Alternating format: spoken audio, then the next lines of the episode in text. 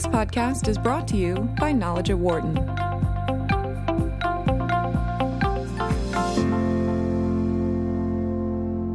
Hi everyone, we're here with Dylan Diamond today, a student in both management and technology in the Wharton School and in engineering. He's here with us to talk about technology and entrepreneurship. Dylan, thank you so much for being here with us today. Thanks for having me. Happy to be here. How and when did you get into computer science?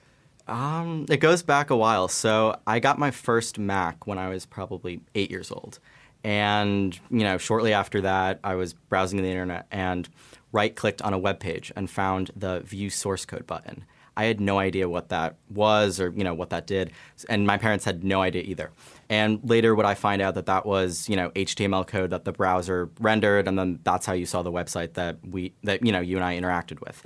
Uh, so, kind of a tangential course from there, I started a uh, web development company, I think around fourth grade, maybe 10. And it was very basic, just making like static web pages for, um, you know, friends of my parents, whether they were local doctors, lawyers, or um, nonprofits. So, that was kind of the origin of it. And then from there, I kind of took it up to dynamic websites and um, building, you know, culminating to mobile apps around eighth grade. So, you know, throughout late elementary school and middle school, it was basic static web development. You know, teaching me the fundamentals of programming and things like that. Um, kind of on the side because obviously school wasn't uh, teaching that back then.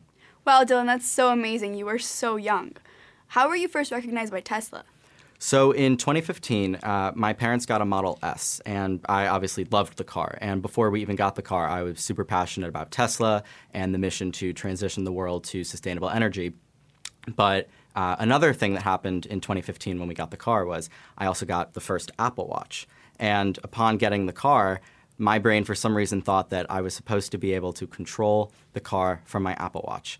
And I couldn't. There was a mobile app that Tesla offered at the time, which was um, you know more simple than today's offering, uh, but no Apple Watch app. So over the course of junior year of high school, I took it upon myself to develop an Apple Watch app uh, for the Tesla, so I can control the car, anything from heat, lights, horn, um, even driving it remotely up to 30 feet uh, from your watch. Uh, that was uh, it developed into an app called Tesla Toolbox, which I then released on the App Store and went viral within the Tesla community online. Um, and you know, through that process, uh, I was put in touch with Tesla and ultimately winded up working for them uh, while still in high school, uh, or the last few months of high school, senior year, uh, on the Supercharger Analytics team. And since then, I've been you know ecstatic about that team, super passionate, and uh, have I think really made an impact on uh, you know on Tesla, and they've taught me so much as well. You're still with Tesla, correct? Yes. What do you do there now? So I'm a software engineer on the Supercharger Analytics team. So for those who don't know, supercharging is a concept that Tesla developed, which allows electric vehicles to get from point A to point B without uh, fear of range anxiety. So electric vehicles obviously can't fill up at gas stations, right? So the main way that electric vehicles charge is at home because if you're just going on you know a quick trip around town, you'll have a charger um, in your garage. For example, when you purchase the car, we'll set up a, a you know a charger in your garage. But supercharging is really cool. It enables you just like gas stations. How when you're going on a road trip, you can fill up at any gas station. Uh, this is basically gas stations for Teslas, so you can get energy into your battery, um, you know, in under 30 minutes, and then be on your way again. So what we do is we take all the data from uh, those charging sites and build tools around that. So specifically, what I do is develop um, like software which enables uh, people at the company to track the deployment and monitoring and just all the information about the sites, so that we have a better charging network and uh, our customers are happier. And have you started any new ventures of your own since then? So since uh, Tesla, I've continued to maintain. I have other apps on the App Store uh, in the edtech space that um, have you know they've done well, and I continue to monitor them and you know release new updates uh, for users. And I'm currently working on an edtech platform that I can't really get into too much right now, but I'm excited to to see where that goes. So, what do you hope for your future? For my future, honestly, I think if I've learned one thing at Tesla, it's that. Um, technology really at this point can help people change the world and really make a difference.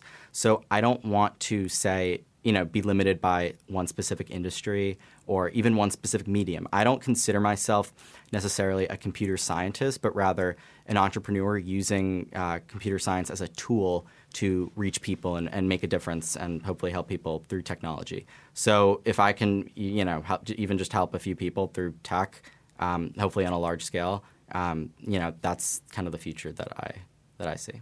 What advice would you give to young entrepreneurs who are also interested in tech? I would say if there's one thing, it's just stick with it. It's um, you know resilience and perseverance because you'll have a lot of other obstacles in your life, whether it's school, whether it's you know external conflicts, even you know dealing with college applications. But if you have an idea, it doesn't matter where you get the information to build it. You know, from my perspective, I didn't predominantly learn about computer science uh, in an academic setting. It was just you know having an idea and then Googling and watching you know random YouTube courses and other online uh, resources just to build the idea.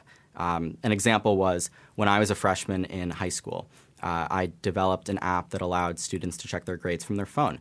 But as a freshman in high school, I had no idea how to build the tech behind that. I just had a problem, uh, which was I couldn't check my grades on my phone. And the solution was build an app around that. Uh, and later I would learn the, the, steps to get there. But if you face problems in your everyday life that you think you can solve, whether it's through technology or any other medium, really just stick with it and execute. And if you're really passionate about it, then I guarantee you'll succeed. Or even if you don't succeed, you'll learn something so then you can succeed later on. That's amazing advice. Thank you so much for being here with us today, Dylan. Of course, happy to be here. For more insight from Knowledge at Wharton, please visit knowledge.wharton.upenn.edu.